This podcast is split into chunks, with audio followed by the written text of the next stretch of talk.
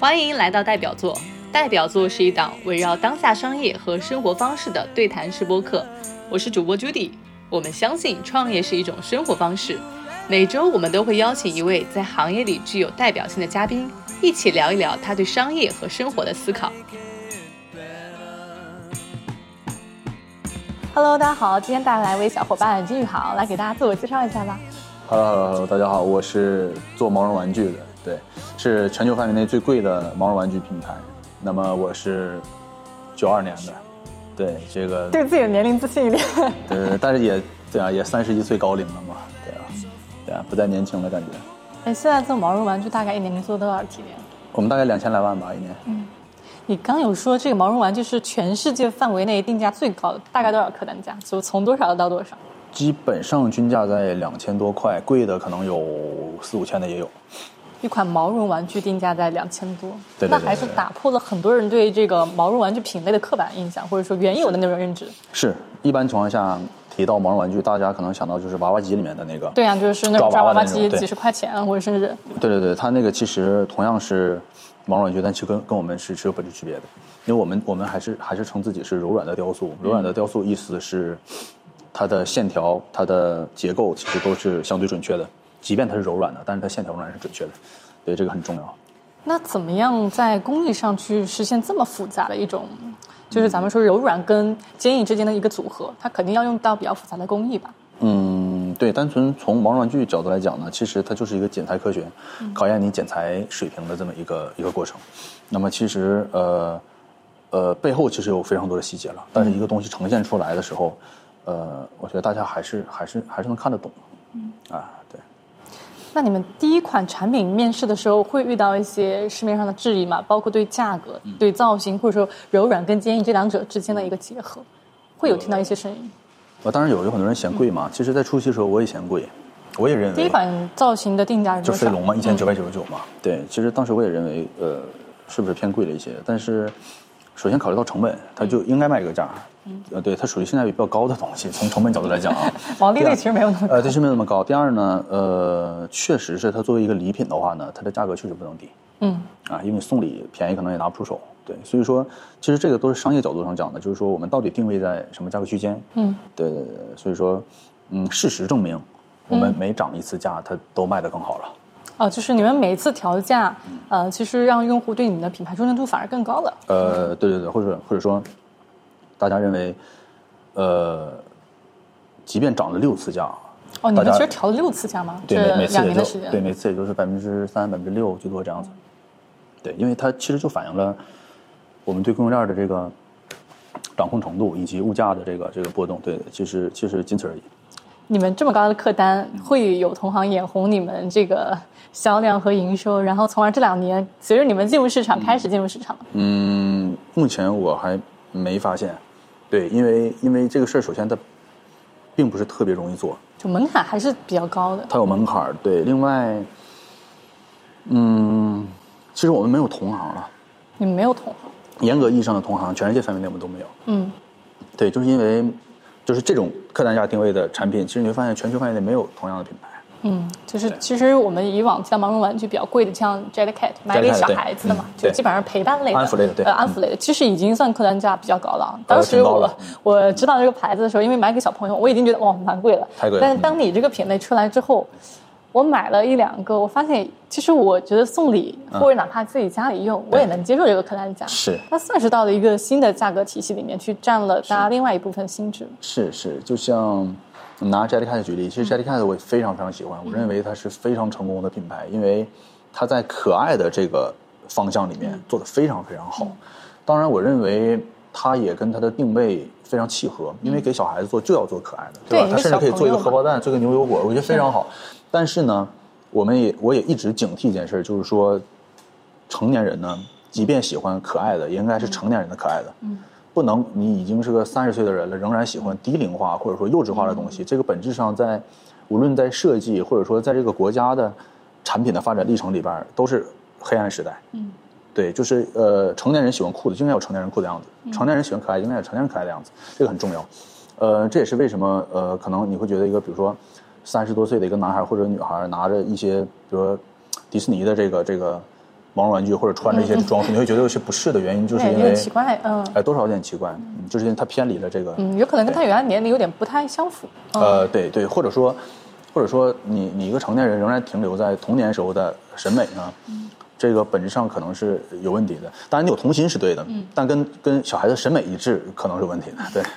对，的确是，所以 AWHITE 是卖给成年人的玩具啊，对，哪怕是送礼也是送给成年人的那种。是，它是，针对成年人审美的毛绒玩具，对。这个我觉得是很大的差异点，因为大部分的毛绒玩具，要不然是卖给孩子的，要不然呢，其实也是作为非常陪伴式的那种，比如床上那种大娃娃呀，啊，对吧？就睡觉的时候，或者说，就是我们去抓娃娃机那种，就是偏可爱型，车上摆一个小小的，那种就是陪伴场景下的东西。但我觉得它是可以给家居生活去做一些延展性，或者说作为一个这个点睛之笔的这样的一个存在。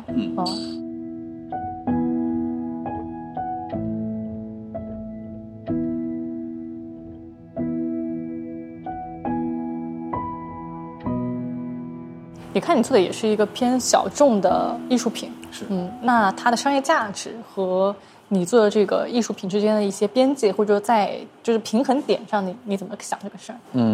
艺术跟商业的平衡，我认为，我们既然是个品牌，并且我们是量产的，那毫无疑问呢，商业上的考量是比艺术性要优先级更高一些，对。那当然，我们希望在这个中间找到一个好的平衡。那你知道，引领审美的力度呢，通常不能过大，哎，因为过大了的话呢，大家会觉得看不懂，偏离大众的认知，对，或者认为是你采取了一些极端的，或者说小众的，所以啊，小众的这个设计理念。那如果引领审美的力度太弱呢，也不行，你就会跟你的同行变得一样，就没有那个所谓的引领性，对，没有引领性。所以说，这个力度通常来讲是比较难把握的，即便苹果。或者说索尼这些你耳熟能详的以工业设计当年啊以工业设计见长的公司也会通常面临这个问题，对，有些产品会设计的过于超前，有些呢又显得平庸一些。当然我认为所有从事不仅是艺术行业从事文化行业的人都会面临这个问题，就即便音乐是一样，你会发现很多人其实瞧不起流行音乐，哎，他可能更喜欢一些比如说小众的音乐，或者一些特别先锋的音乐，但你知道这个流行音乐其实它是真正凝结了艺术跟商业的平衡，对，它在那个平衡点上，只不过可能有些人的天平往哪儿倾斜多一点，是，当然就如果你能力够强的话呢，你会把这个融合得很好，对，所以所有成功的其实以设计驱动的这种商业品牌其实就这点做的都很好，比如漫威，哎，没发现它其实你不能说它不是一个好的电影，人家至少在这个平衡点上是做的非常好的一家公司，是，对。所以说你问我希望拥有一个漫威这种公司呢，还是我自己变成一个非常小众的艺术家呢？那是毫无疑问的，毫无疑问前者。对，我们所有的动作都是前者，对。明白。哎，其实我还有一个想问，就是你因为审美这件事情有高低吗？审美当然有高低，就是怎么跟你讲这个事儿？很多艺术形式啊，凝结人类这个无差别劳动时间，它就是多。比如说你想学会弹钢琴，你就需要花那么多时间去练啊。那么可能你带着孩子去听一段二人转，可能他就能跟着唱了。你懂吗？因为这个就是这个不可否认，它有门槛的高低。那么这个有趣的地方就来了，有些逻辑呢，就是需要更长的时间去展开，你才能了解这个故事。比如说特别厚的一本小说，你就对吧？它的逻辑就是需要缓慢展开，并且它人物可能有200多个。那有些漫画看起来就是爽，因为它比较简单，比较直接。你说这个审美里面有没有高低呢？其实严格意义上讲，你要先定义高低是什么意思啊？比如说有可能是复杂简单，有可能是少数人，真理掌握在少数人手里面，那个是高。对，你要先定义这个高低。如果说简单来讲，审美有没有高低的话，显然有，就是凝结无差别劳动力越多的行业，它显然就更高一些。对。怎么解释这个凝结无差别劳动力更多？就比如说咱们无视智商或者说这个年龄，你想考一下律师资格证，就需要一两年的时间去来学这个事儿，更多的门槛。对，我去学习一个新的游戏，其实可能也就2-3天的时间。就是更好上手。对，这个差异就在这儿。那你认为现在这种在短平快，或者说我们获取信息的方式是更偏短平快更这个碎片化的这样的一种模式下，会让我们的审美变低吗？啊，当然会啊，当然会。其实呈现在我自己身上就很明显的这个感觉。我是很喜欢看美剧、英剧的，在我大学时候，我喜欢看的题材呢，基本上就是律政、警匪这些啊。那我就慢慢的观察到呢，其实我已经很难完整的看完一部剧了。现在就是发现要去让自己心沉下来，不管是看书好看剧也好，那个的门槛上升了。是因为我们现在刷的是我自己变弱了嘛？因为对，剧还是那个剧，甚至更好看了。对，但是我就没有那个能力再去看完了。对。对，你想，那这显然是退步嘛？这总不能是进步，对，这不能说是进步，对。我也一直认为呢，在3-4个 app 里面来回切换，就这样度过一下午的人呢，其实已经失去了这个专注做一件事的能力。其实我会很害怕，就是比如说吧，以前刷半个小时短视频，是，然后那种结束以后，当然过程中的那个分泌的多巴胺可能是带来了一点点的快乐，是，但是结束以后那种空虚感或者是懊恼的感觉，会让我非常的悔恨，就是可能会让你有一点自责嘛，就是或者你担心长期这样子，你进入一个深度学习或者说进入一个专注的状态的门槛和难度变高了。那你怎么自己，比如你做艺术，你做艺术品，你可能会需要更多专注的思考时间，你怎么去平衡现在获取信息的方式跟你专注创作的这样的一个之间的平衡？对我来说可能就还好一点，因为比起勤奋型的，我肯定更像是可能灵感型的，灵感型的吧，就是更像灵感型的。所以说，我依赖这种长时间集中注意力的这种时刻还是偏少一些。明白。我还是那种就是神来之笔的多一些。就灵光乍现了。对，所以说这个时代的特性在我身上，可能影响没有那么大。对，但是对我个人来说，我认为确实变化还挺大的。但可能对于整体的群体来讲，会有比较大的影响。它也其实这个时代也影响我们做产品。对，其实包括你做音乐也是一样，就是你不能再搞那么复杂的逻辑了。大家没有时间，大家给你的时间只有2秒钟，就滑到下一个视频了，对吧？对，就5秒完播率嘛，就对。如果5秒完播率低，我可能这个片子都推不出去了。是在这个时代的背景下，就是你也很难讲会产生一些很好的文化了，就是很难讲这个问题。对，哎，你怎么看待琳娜贝尔这款玩偶被这么多人追捧，特别是成年人啊，很多人买，而且价格也炒得非常的高。我觉得一方面啊，我必须得说，琳娜贝尔其实挺可爱的，本质上讲，它的产品设计其实挺好的。我也其实本能的喜欢一些紫色或者这种粉色的东西。对，那第二点呢，我坚持认为，这种可爱的造型的爆火，它的前提一定是选择不多，才会导致这种爆火。对，假设中国已经拥有了 Line Friends， 中国有熊本熊，中国有皮卡丘的情况下，我不认为它能取得这么好的成绩。对，它还是一个生长在一个匮乏的时代的一个综合性的一个结果。所以其实这个赛道相对来说还没有那么多的竞争者。一方面吧，它不能说没有竞争者，它不是零基础，它是负基础。这个行业负基础，你认为它还没有到？就是可爱的 IP，可爱的角色太少了，当然，我认为可爱的角色多了的那一天呢，现在喜欢琳娜贝尔的这一群人里边，会有一部分他内心其实更喜欢酷的东西，只是现在没得选。他会变成喜欢酷的角色。对，而不是一窝蜂的喜欢琳娜贝尔。我坚持这么认为。对，事实上这种情况在在台湾、在韩国、在日本的当年都有，也发生过。对。所以可爱会是你们的一个元素，因为毛绒玩具很容易就让人家想到可爱，因为就是陪伴啊，是吧？但是因为你们又跟家装有关，包括其实你们的很多造型，比如像头骨又比较的酷，是。所以你们的产品语言里面哪几个是你们的关键词？我们很喜欢可爱的东西，我们只是不依赖可爱而已。就是喜欢跟依赖之间的那个这个阀值，你们是？它就像什么呢？就像我们做一桌菜，我们有喜欢的食材，但是我们不会盯着一个食材说这是我们招牌菜，天天做这个，我们不干这个事儿。对，我们也警惕我们的视觉语言趋向于单一。对，它应该是更多元的一个就是这个品牌语言。是，如果我们的品牌就是被可爱这个词来完整概括的话呢，那可能我们这个定位就有问题了。嗯，或者说酷来概括我们可能有问题。嗯，对，它就因为这个品牌不丰富嘛。嗯，对吧？就像你任何一个，怎么讲？还是拿漫威举例也可以，或者迪士尼举例也可以。嗯，它一定有可爱的角色，有酷的角色，甚至有坏一点的角色， 对吧？就是各种各样的可能都有，但是它是一致性的。哎，对，它是一致的。哎，它有统一的设计语言。嗯，对，你一看就知道是啊皮克斯的东西。嗯，哎，对，这就很重要。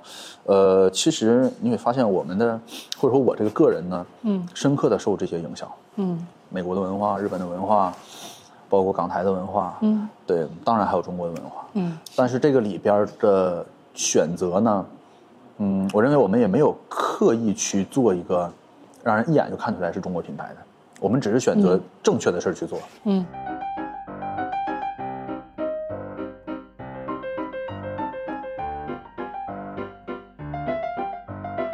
所以 AWHITE 是第一次创业吗？还是之前已经创业过几次？啊，之前有过2-3次创业经历吧，对，2-3个项目。也跟艺术品有关吗？第一个没关，第一个是护肤品的一个品牌。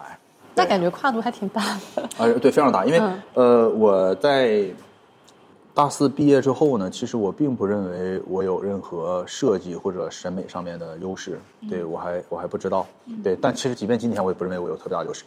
在当时呢，我觉得都是机缘巧合。那朋友说搞一个护肤品的品牌，我完全不懂，也不了解。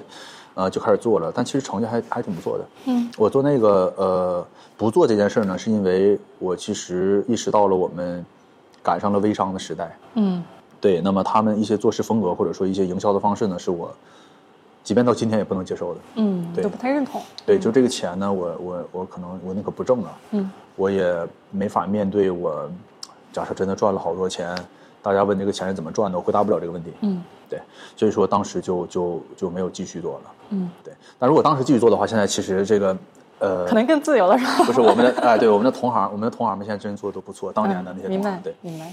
嗯，然后就做雨伞了嘛。嗯，后面去做雨伞了，这跨度还蛮大，而且怎么做想到去做伞？当时是这样的，我不做护肤品了之后，左小诅咒跟我联系，对，作业。那他说他想做一个产品，但是具体做什么他没想好，然后我就说，那么我们做雨伞吧，对，因为国内的这个长柄的这种比较高端这种礼品伞，国内是零嘛，因为我大学的时候大3的时候可能买了一把麦昆的雨伞，我使用的过程里边呢，我就觉得这雨伞呢有很多地方做的是不好，或者说它可以做得更好，我就有这个产品的这个感觉，有这个想法，对，那我就说。既然这样的话，不如我们尝试做一下。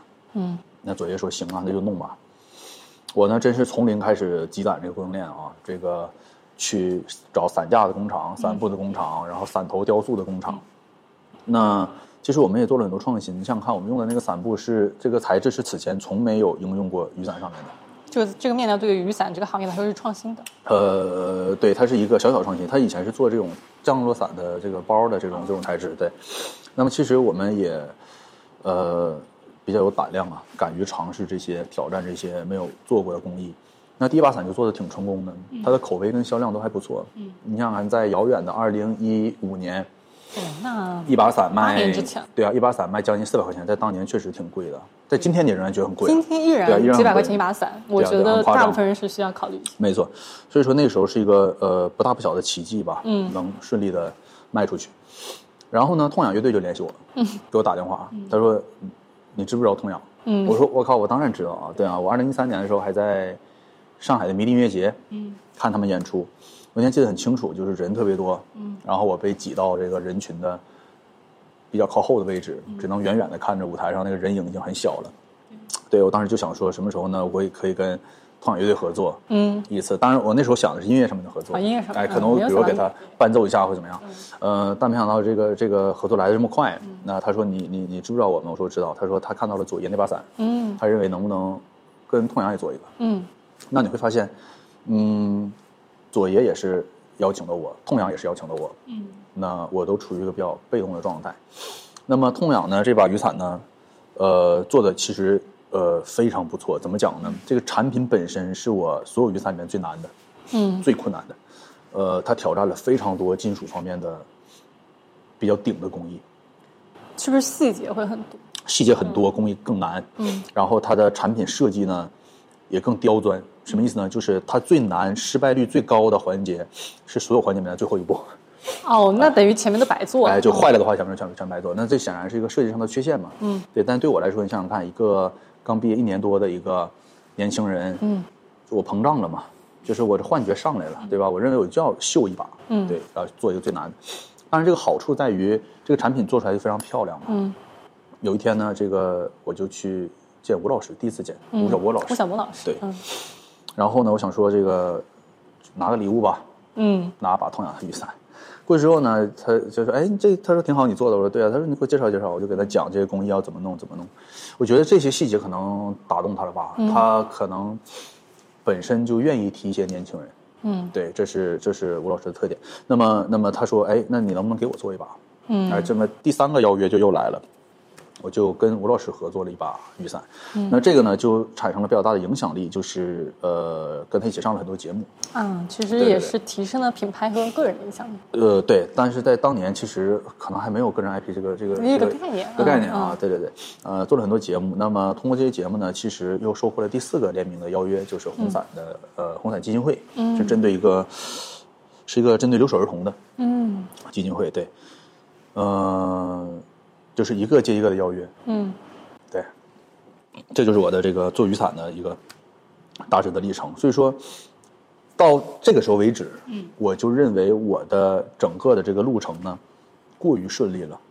对，因为我听下来基本上都是他们主动来找你，是，然后因为一个人的这个主动邀约把这个产品做出来以后，又引发了下一个人主动来找你，每一次都是这样，每一次都是这样。那你认为你身上或你做出来产品上的哪些特质吸引了他们，就是或者说那些共性是什么？嗯，你有复盘吗？让我猜的话，或者说，我去反省这个事儿的时候呢，可能我只能认为运气占了绝大多数的原因。但是运气可能不会一次一次都眷顾你。你觉得除了运气之外啊，还有没有其他的一些？首先，我产品做的肯定是好。嗯。这个话自己说出来比较奇怪，但是我认为本身就这么回事儿。嗯，但是这个不重要。嗯，就产品做得好的人多了去了。嗯，我根本不算有什么贡献的人，在产品设计里面，嗯，有很多人真正的引领了一个行业的前瞻性的设计，或者说他深刻的改造了供应链，这些人的贡献比我大多了。嗯，所以我认为我产品虽然好，但是在我的这个顺利的这个过程里边，真的起到的作用很少。嗯，运气到底会不会一次又一次的来呢？我给出答案就是会，嗯，对，这也是为什么我一直比较警惕，完整的讲我的这个创业的过程，因为我觉得会教坏年轻人，就他们可能会把运气的成分或者想象占到很大，但是他们就我可不可以理解那个运气是那个0，但是你的产品是那个1，嗯，但是没有那一步的话，其实你也很难获得一些好的运气。我认为运气就是那个100，你认为运气是那个100？我最多就是。我自己的能力，或者说我自己的产品呢，就是这些运气上面的一层阴影。对，那一层阴影。对，就是很难讲我是不是完美的使用了这些运气，我个人这么觉得。对，我认为没有人能复制我走过的这条路，原因是它高度的受机会的左右，就是有很多不确定性。对，重新再来的话，我认为有很难走出这么顺利的一条路。对。但是我依然认为每个时代都有每个时代的机遇，其实当然就是创业有规律可循，但是你那个所谓的天时地利人和，你那个点踩得准，其实也是很重要。是，其实就很简单，比如说去打仗参加战争，咱俩一块站起来了，你可能被一个子弹击中了，对吗？这个很难讲的这个事儿，对，这跟实力啊，包括任何条件都无关。嗯，所以说我只能做到的就是说，我充分意识到了我的这条路跟运气。有高度的相关性，并不是我个人能力的独秀导致的。对，我觉得这个可能，其实对我也有好处。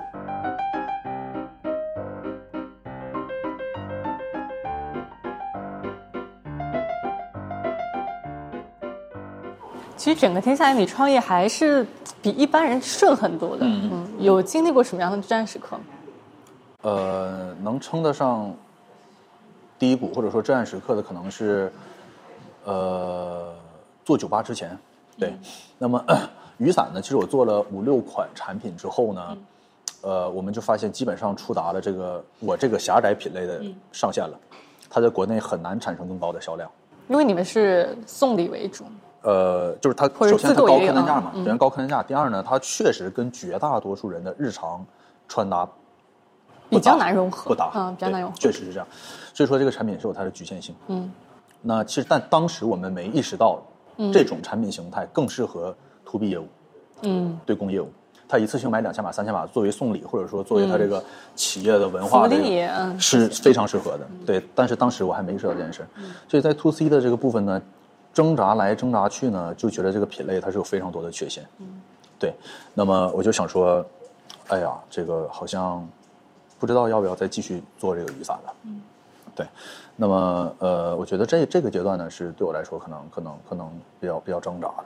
对对，因为它处于一个特别尴尬的状态，就是说，首先也非常顺利，第二呢，你有大量的明星也好，或者前辈也好，愿意跟你联名，已经很好了。对，但即便这样还不行的话呢，你就不可避免的意识到，是不是有些是我的问题，赛道天花板就在那儿。对对，不一定是创业者本身的问题，是可能整个品类，可能是但是当时你很难想的这么明白了。对啊，所以说会有一些徘徊吧，大概。对，然后我就不再做产品了嘛，我就有2年时间跑去开酒吧了。对。你这跨度很大，护肤品、雨伞、酒吧、毛绒玩具，是这4个词创业里面有什么共性的点？共性的就是对这个世界的理解，它只是呈现的方式不一样。都是做产品吗？你认为都是做产品吗？做产品，当然就是我们端出一个东西给客人，这个肯定是做产品的过程嘛，对吧？它可能是一个店面设计，它可能是个雨伞，可能是毛绒玩具，但是本质上都是对这个世界的理解。在这个行业，你到底要面对哪一群人，给他们提供什么样的服务？你的东西应该长什么样？包括在你做这件事的时候，你对外应该呈现出什么样一个性格？其实都是做产品的一部分，它是一个非常复杂的系统工程。所以说，确实有很多人在跟我讲，为什么跨度这么大？就很像是我的人生始终被一件事环绕，就是大家会问你大学是学什么专业的，所以是学什么专业的？学化学类的。那这个专业是你自己选的吗？还是其实有被是我自己选的，是我自己选的。对，当然是在有限的几个专业里面，选的。对，我就一直被这个问题所缠绕。他说：“哎，那你怎么现在做这个了？”我心里面每次都感叹说：“你们真的认为本科学的东西很重要？很重要吗？这个或者说可以学到一个世界级的水平吗？显然不是。但是你会发现，好像很多人就有这个反应，会有那个。当然，我觉得特别是在就是国内上学的话，会偏差蛮大的。学什么跟做什么，就是还没有到那么的一致性。是，即便其实，你把一个行业做到世界级之后呢，你会发现，即便是特别好的学校，的研究生，你也很难讲他的能力是真的适配这个行业的真相的，很难讲这个事儿。对，所以说，这种问题呢，其实就跟回答这个为什么4次跨度这么大，其实本质上是一个答案，就是因为我并不具备一个特别强的专业性，比如说我是一个特别好的律师，或者是我是一个很好的程序员，他会指导我接下来的职业方向。我更多是提供一个可能综合性的一个能力。对，他这种能力呢，天然伴随的就是呈现的形式有多种多样。对，事实上也发现一些好的导演，他本身自己可能画的好，对吧？他乐器用的好，或者说他摄影很好，其实这本质上都是这样的。他可能就是接触的东西导致他审美比较高嘛，或者说他看待的东西的角度不一样，以至于他可以后来做这些事儿。是，其实呢都是一通百通，这个东西潜在的逻辑都是一样，只要你对这个世界的理解是正确的，不是说正确，对不起，是坚定的，因为这没有什么对错，只要是够坚定就可以。那这一段至暗时刻，有没有让你领悟出什么东西？有，它其实对我来讲最大的帮助是扩充了我的这个，你可以讲眼界，也可以讲这个格局吧。什么意思呢？就你想说我小时候你看的漫画，举例子，比如说《龙珠。嗯，在这个剧情早期的时候呢，它有一个天下第一武道会，你知道吗？我没怎么看过龙珠，没看过。它是一个比武的场地，嗯，大家呢会在里面比试，那么谁第一名呢，他是武功最强的人。我一直以来呢，目标都是成为这个天下第一武道会的冠军。嗯，但是我不知道的是，你打败了所有人之后呢，嗯，这个天上这个闪电呢，和一根雷下来把你劈死。你懂我的意思吗？就是这个事儿的结局不是说你打败了所有对手之后你就 OK 了，它上面还有不可抗力。嗯，对，所以这就让我感觉到了这个世界的复杂性。嗯，对，就是其实你眼前的这些事儿认为做好了可能就行了，可能还真的远远不够。嗯，对，所以说就这个就变得更平和一些，就是因为我知道把事做成了很难，这个里边呢有大量的不可抗力可以左右你，甚至你都不知道这股力量存在。嗯，对，等他真正揍你的时候你才知道。嗯，所以其实对很多做生意的来说或者创业人来说，钱是它很核心的一环嘛，是，大家很看重这个，但其实你没有那么看重。嗯，你觉得来源于什么？来源于成长环境吧。嗯，啊，成长环境占一部分，那后天的这个成长的历程也占了一部分。嗯，那么我觉得我基因里边还是有东北的这种某种性格的体现，就是做事还是喜欢大开大合一些，啊，可能更多的是讲究这个把事做成。把事做成，对，所以说，他在这个过程里边呢，可能自然而然的就，你可以说他是就相对乐观一些，或者说容易忽略困难，对，都可以。那成长的历程呢，我也认为，就算我再怎么去研究营收啊、收入啊，它还是仨瓜俩枣，就是这个钱，嗯，就是。我的意思并不是我很有钱，所以说看待一些小钱是仨瓜俩枣，我不是这个意思，我是指其实形成不了什么力量，对，或许我整个职业生涯也形成不了什么力量，所以在这个前提下呢，还不如就把这个作品做好，对，因为我不是那种，我认为我不是那种赚特别多钱的性格。之前创业圈有一段话吧，就是说你要先有赚钱的欲望，嗯，你才有可能赚到那波钱。嗯嗯嗯，你能接受自己一直做小而美的事情？能啊，是这样的。我就想的比较清楚，就是大家可能把这事儿呢看得太重要了，原因是，在我的观察里边，孩子的爸妈或者说爷爷奶奶这一辈啊，如果把该遭的罪某一部分遭完了之后，他的孩子们通常没有那么强的冲劲儿。我的观察啊，对，当然也不排除那种就是连着两代、连着三代都特别要搞钱的这种，或许有，对，但是我认为可能他俩不是一个完全正相关的一个事儿。所以说，很大程度上，如果爸爸妈妈或者爷爷奶奶呢经历了一些储备的过程，那可能这个孩子呢确实就会产生一些感兴趣方向的偏差，就没有那种匮乏感。嗯，对，或者说赚钱，就比如说我爸爸是一个特别出色的作家的话，可能在写作这块我可能天然的就想就算了吧，这个我可能超越不了他，或者说可能觉得写书有这么回事我觉得没啥意思，我不要跟我爸做一样的事儿，可能会是有这种感觉。嗯，那你怎么看待说现在在一二线城市年轻人其实买房也很难嘛，或者其实收入压力也很大嘛，是在这样的环境下面，就是对于年轻人来说钱可能对他来说很重要。嗯，那比如说像我们现在创业也好做什么也好，其实一方面可能来自于有一些是原始的积累，或者说我们自己的一些兴趣使然，那其实或者说财富自由这个话题对你意味着什么？就怎么样？你觉得赚多少钱算是自由？你刚刚说你其实对企业的营收规模没有想过要到多少，那你对财富自由的这个值，你有没有想过在多少你觉得是自由？首先，我觉得我的这个标准肯定跟绝大多数人不一样啊。我认为我一直都挺财富自由的，就是因为我这个物欲啊没有那么高。说实在的，因为我首先我不买房子，嗯，对，第二呢，我觉得日常吃穿呢我有个够。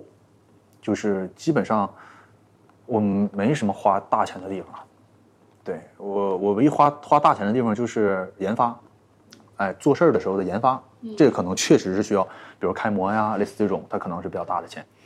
但是对我来讲啊，我就觉得最接近财富自由的时候啊，可能就是我上大学的时候，就是我想吃啥就能吃啥，真的就是你懂我意思吗？就是我的同学们可以，就今晚想吃啥吃啥，我觉得特别财富自由。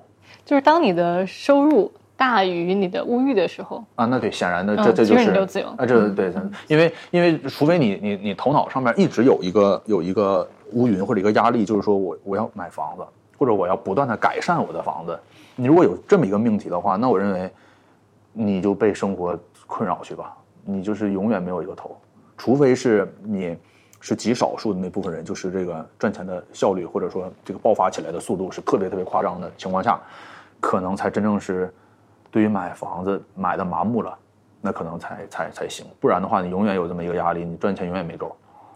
你看你一年也赚个几千万，不买房在杭州，其实对于你这个收入人来说，在杭州不买房还蛮神奇的，就是你怎么考虑这个事儿的？对，因为我们是一个营收大概2000万的公司，其实现金还确实没有那么多啊，包括不断的在研发。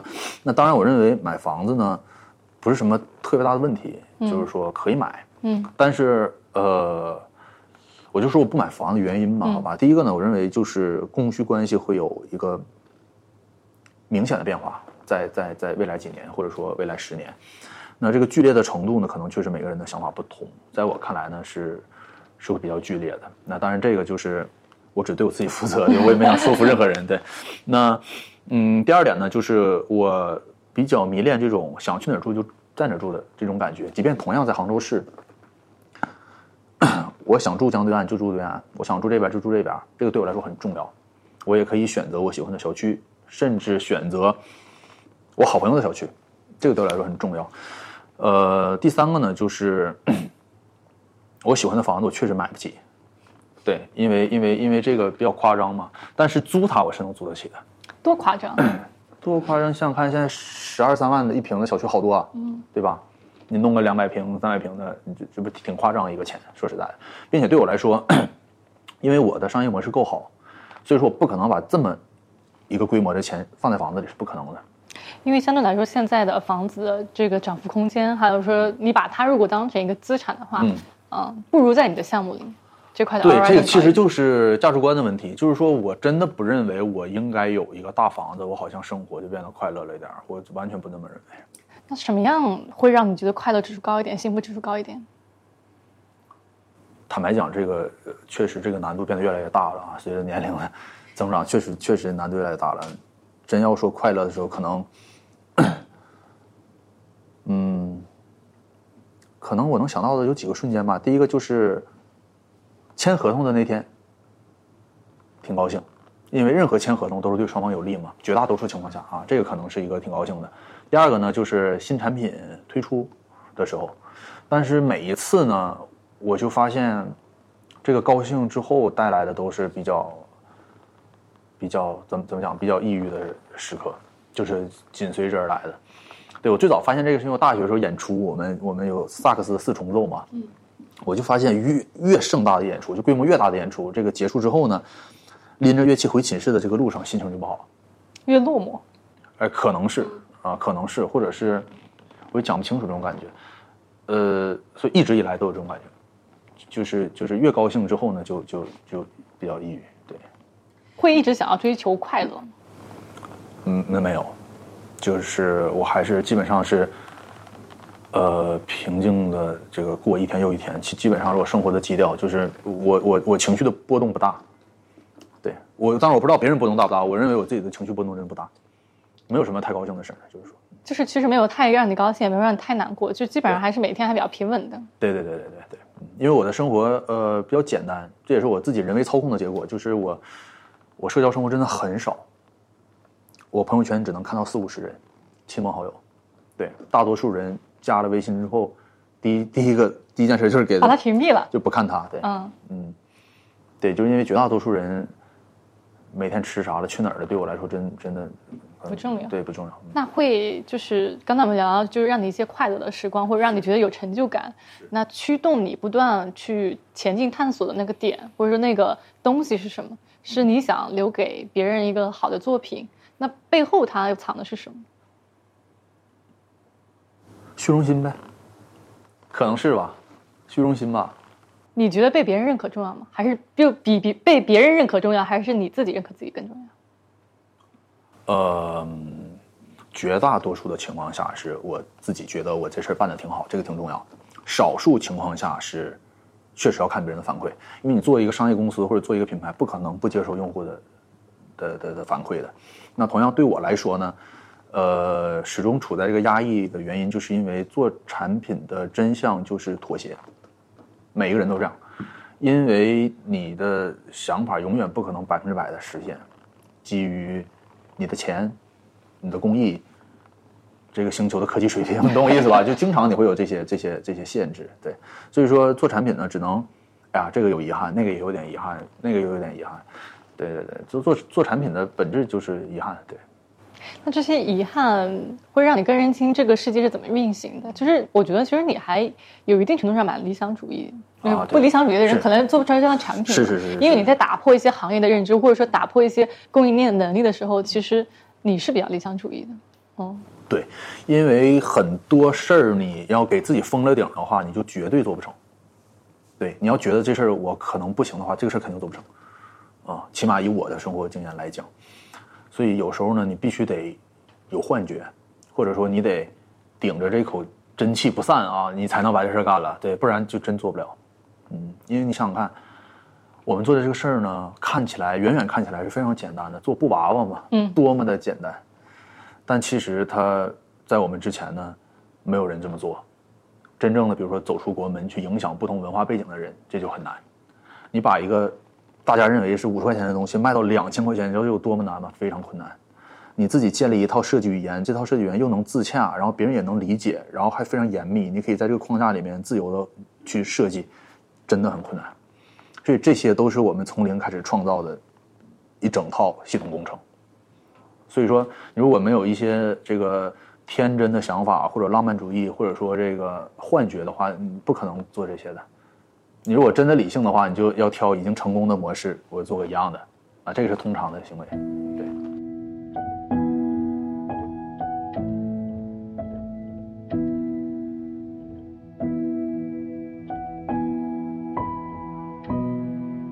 每一份创业可能都会带来很多质疑，因为你做的东西相对小众嘛，大众迎合大众审美的可能质疑就会少。是。心态上会有变化吗？面对每一次阶段的质疑。没有，其实我在做这些事之前，我就做好了这个心理上的铺垫。原因是我小时候看，比如看金庸的小说或者看一些漫画的时候，我早就知道这个主角就是要蒙冤的嘛，这个是毫无疑问的，对吧？你也犯不着解释这些事儿。我觉得看了这些情节之后呢，我就觉得我这个剧情并不特殊，对，而且我这个蒙冤的程度远远谈不上是剧烈的，对，所以我觉得，如果没人关注这个事儿，或者真的大家都同意你做的这个事儿的话，可能就出问题了，对，所以我并没有什么波动了。这样的观念，你觉得未来成家以后会影响到你下一代，或者你期待他是一个什么样的人？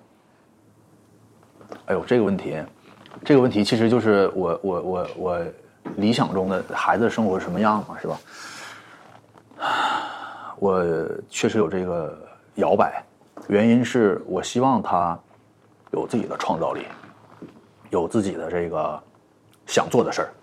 我一方面又希望他根本没有他想做的事儿，他就这个平凡到极点，最简单的这个过一辈子就可以了。我经常会有这个摇摆，对，我说不出来哪个更好一点，没有哪个更能说服你，或者说我不知道这两个哪个是更轻松快乐的一生。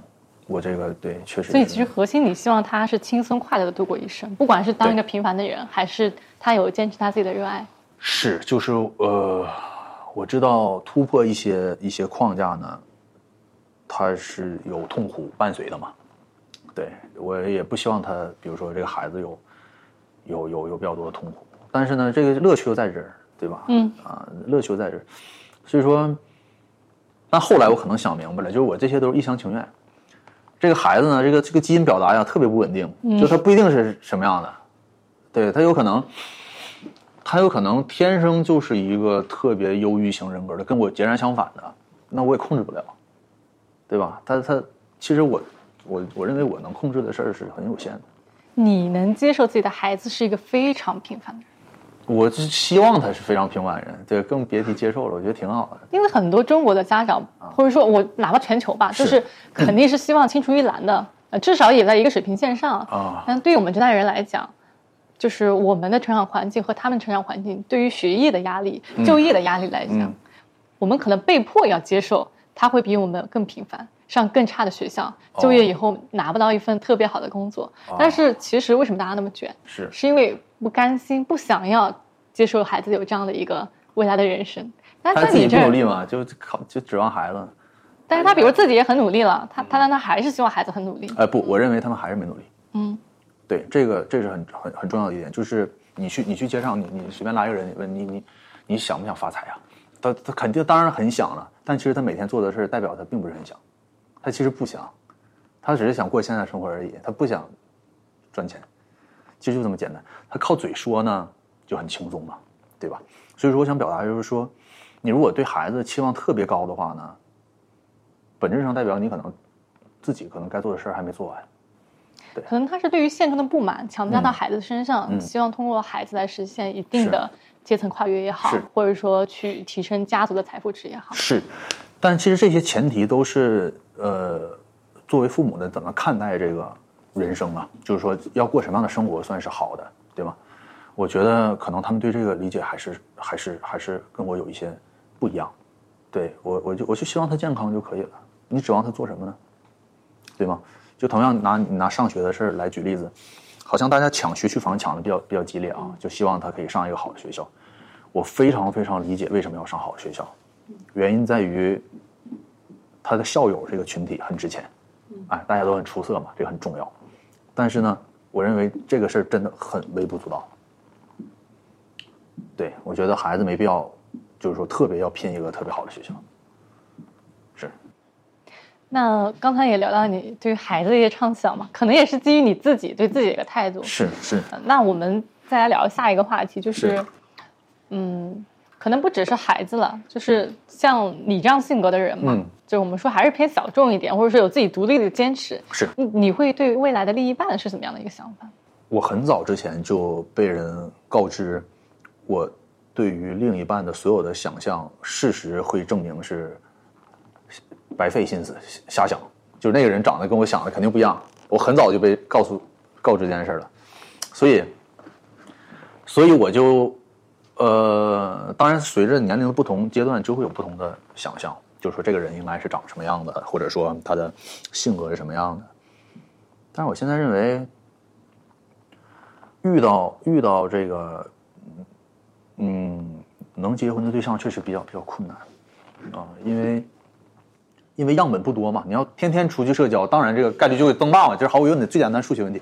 但对我来说，可能本来样本就偏少啊。另外，我觉得真的习惯或者说能接受我的这个人的，也比较少见吧。所以其实心里面对这个事儿，因为你刚好差不多去年30而立嘛，92年对吧？是，去年刚好30岁。会让你觉得年龄的增长对你对婚姻啊，或者说就是另外一半的，这个急迫感，或者说带来的一些压力，会对你自身有一些变化吗？我没有压力，我爸妈告诉我就是不结婚挺好的。你爸妈对你这块没有要求？是说如果不生孩子的话，生活会自由很多。你是独生吗？是。哦，那你父母没有这样的想法？对啊，所以说你说出生在这种家庭，你指望我有多迫切的说要结婚也不现实，对吧？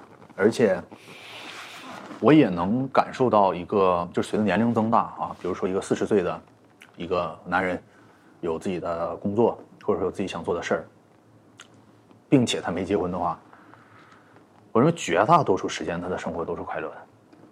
对，我如果能找着当然最好，但是如果找不着的话，我也没办法。所以现在是比较平和的嘛，就是对自己这块也没有一个固定的年龄值，因为有些人会比如很着急，可能特别是女生吧，男生相对好一点啊，但是很多男生也是，比如30岁之前啊、要成家，哦，或者35岁吧要成家，然后可能多少之前要到一个什么样的阶段，你会对自己不同的年龄阶段，比如30岁要开始某个新的征程，就年龄对你来说是个限制吗？年龄对我来说一直都是限制，但是它的原因在于我出道的特别早嘛，对吧？就我指的是混社会的时间，创业也比较早，嘛，所以那个时候年龄对我来说一直是一个可能最开始是不是一个特别好的事，因为年龄太小了，像小孩一样，你做的事很多不靠谱嘛，对方会觉得就是你到底靠不靠谱啊？对，但事实是还是挺靠谱的。到了后来呢，90后又变成了加分项，就是我指的是可能16、17年、17、18年的时候，那时候90后还没有变老，对，认为年纪轻轻的可能做一些事还挺厉害的啊，有可能都变成加分。那到了后来呢，显然年龄就可能变得不重要了，对，就是我们做的一些事可能我是30或者35、40可能都行，对，可能就变得不重要了。所以说年龄对我来说呢，我有感受到它对我的影响。但是可能都不太剧烈，对。同样，我也没有为我自己设置一些想法，就是说我一定要在某个时间点之前，比如说结婚生孩子，都没有。唯一的一点就是，我认为事业、健康跟家庭呢，都应该有配置。这个原因是，这3件事都难免哪个出问题，那其他的2个就变得很重要，它会支撑你不会陷入特别低的低谷。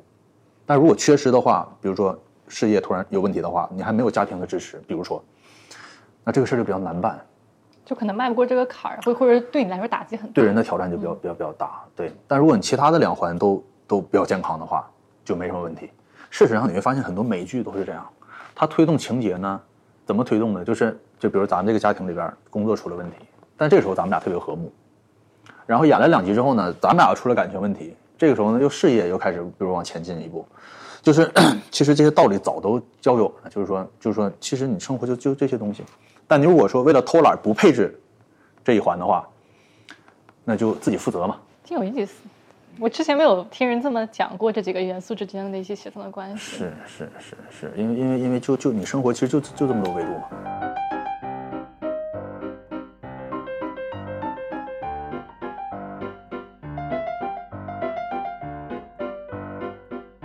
那对于现在很多年轻人，其实他们也希望通过自己的打拼，努力的去实现财富自由。你对他们会有什么样的建议吗？或者对他们对于钱的这个理解？他真财富自由的那天，他可能他有没有人身自由都是个问题，对吧？每个人都是这样的，就是他首先要想好自己喜欢的生活是什么样的，而且还不能单纯的幻想。他要，其实这个话说的也复杂，就是。他如果经历了这几种生活之后，他认为这5种里边这个第2种是我期望的生活，这个才有参考价值。如果他从头到尾只过1种生活，然后他说那种生活可能是我想要的，这个就没有样本意义，因为那个他也是未知啊，他只是靠他头脑里想出来的，靠电影里看出来的。他只是想象中觉得那是他想要的。对，真到那天他可能不高兴了，我跟你说，而且大概率不高兴。那但是这生活就这样，你有什么办法？就像我做毛绒玩具一样，我多么希望我有一天，比如说这去伦敦卖了，对吗？去 LA 卖了，但是真到那天，它带来的这个它的阴暗面，我到底能不能承受了呢？比如说我的东西到底在欧盟标准里面有没有问题，对吗？或者在那个国家的法律和税务下面，我这个商业模式还成立吗？